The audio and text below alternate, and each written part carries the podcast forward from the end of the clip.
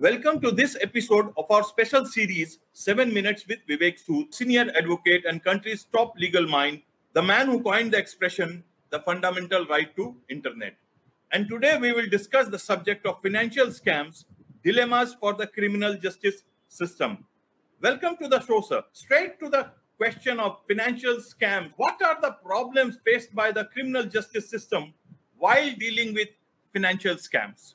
With my experience of three decades in dealing with all kinds of criminal cases, including financial scams, some of the fundamental problems that confront the criminal justice system today.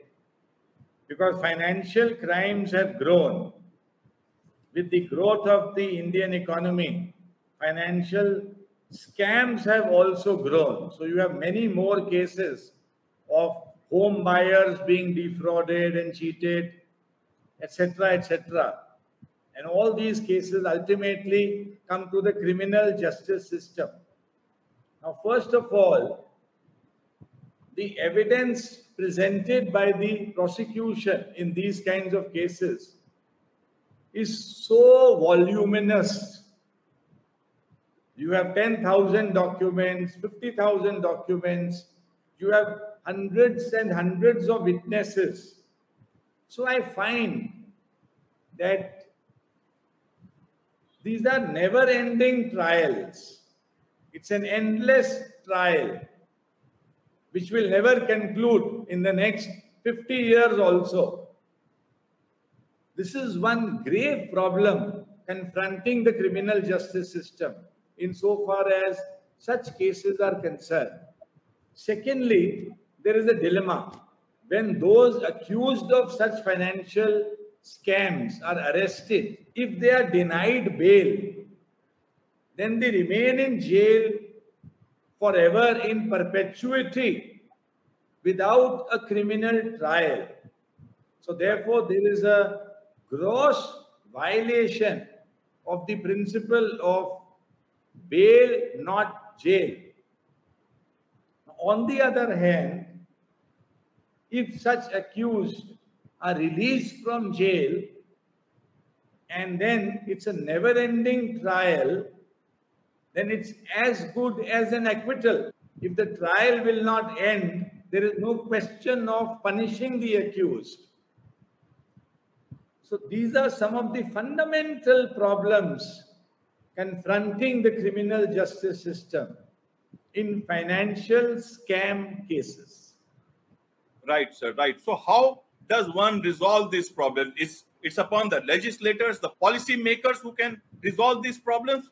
What what do you have to tell them uh, so that they can resolve these problems? I think the effort has to come from the legislature, the executive, that is the legal policy makers, and the high courts of the country.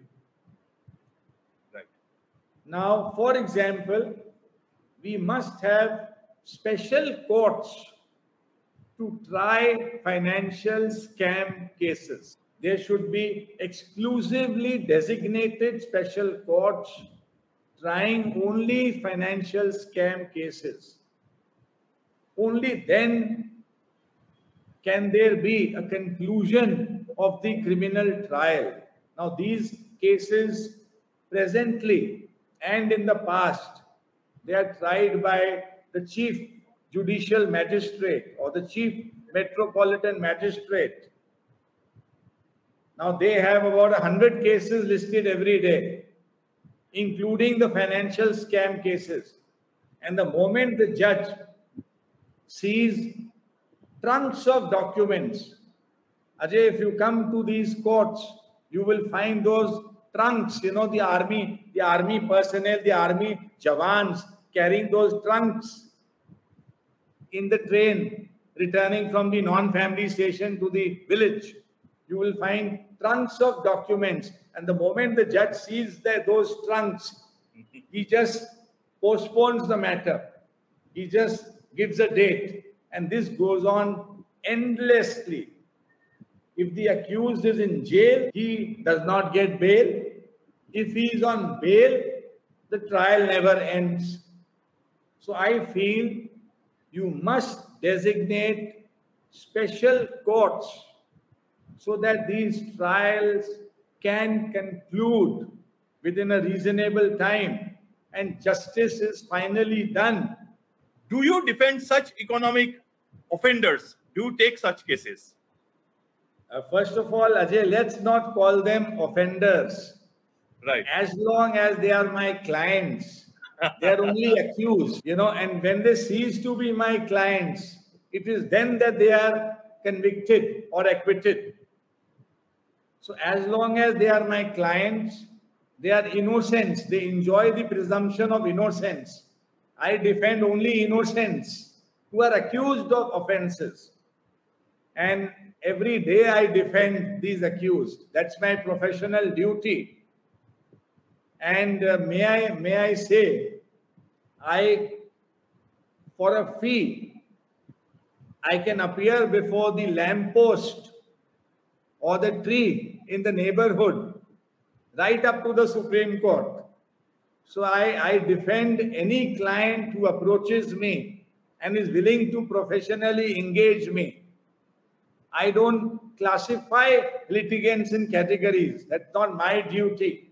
My duty is to defend my client to the best of my ability with honesty and ethics. Also, Ajay, defending the accused in financial scams is a very lucrative part of my practice. So I, I welcome them all to be my clients. Right. Every accused has the right to be defended. On this note, it's a wrap on this edition of 7 Minutes with Vivek Sood. Thank you so much for joining in, sir.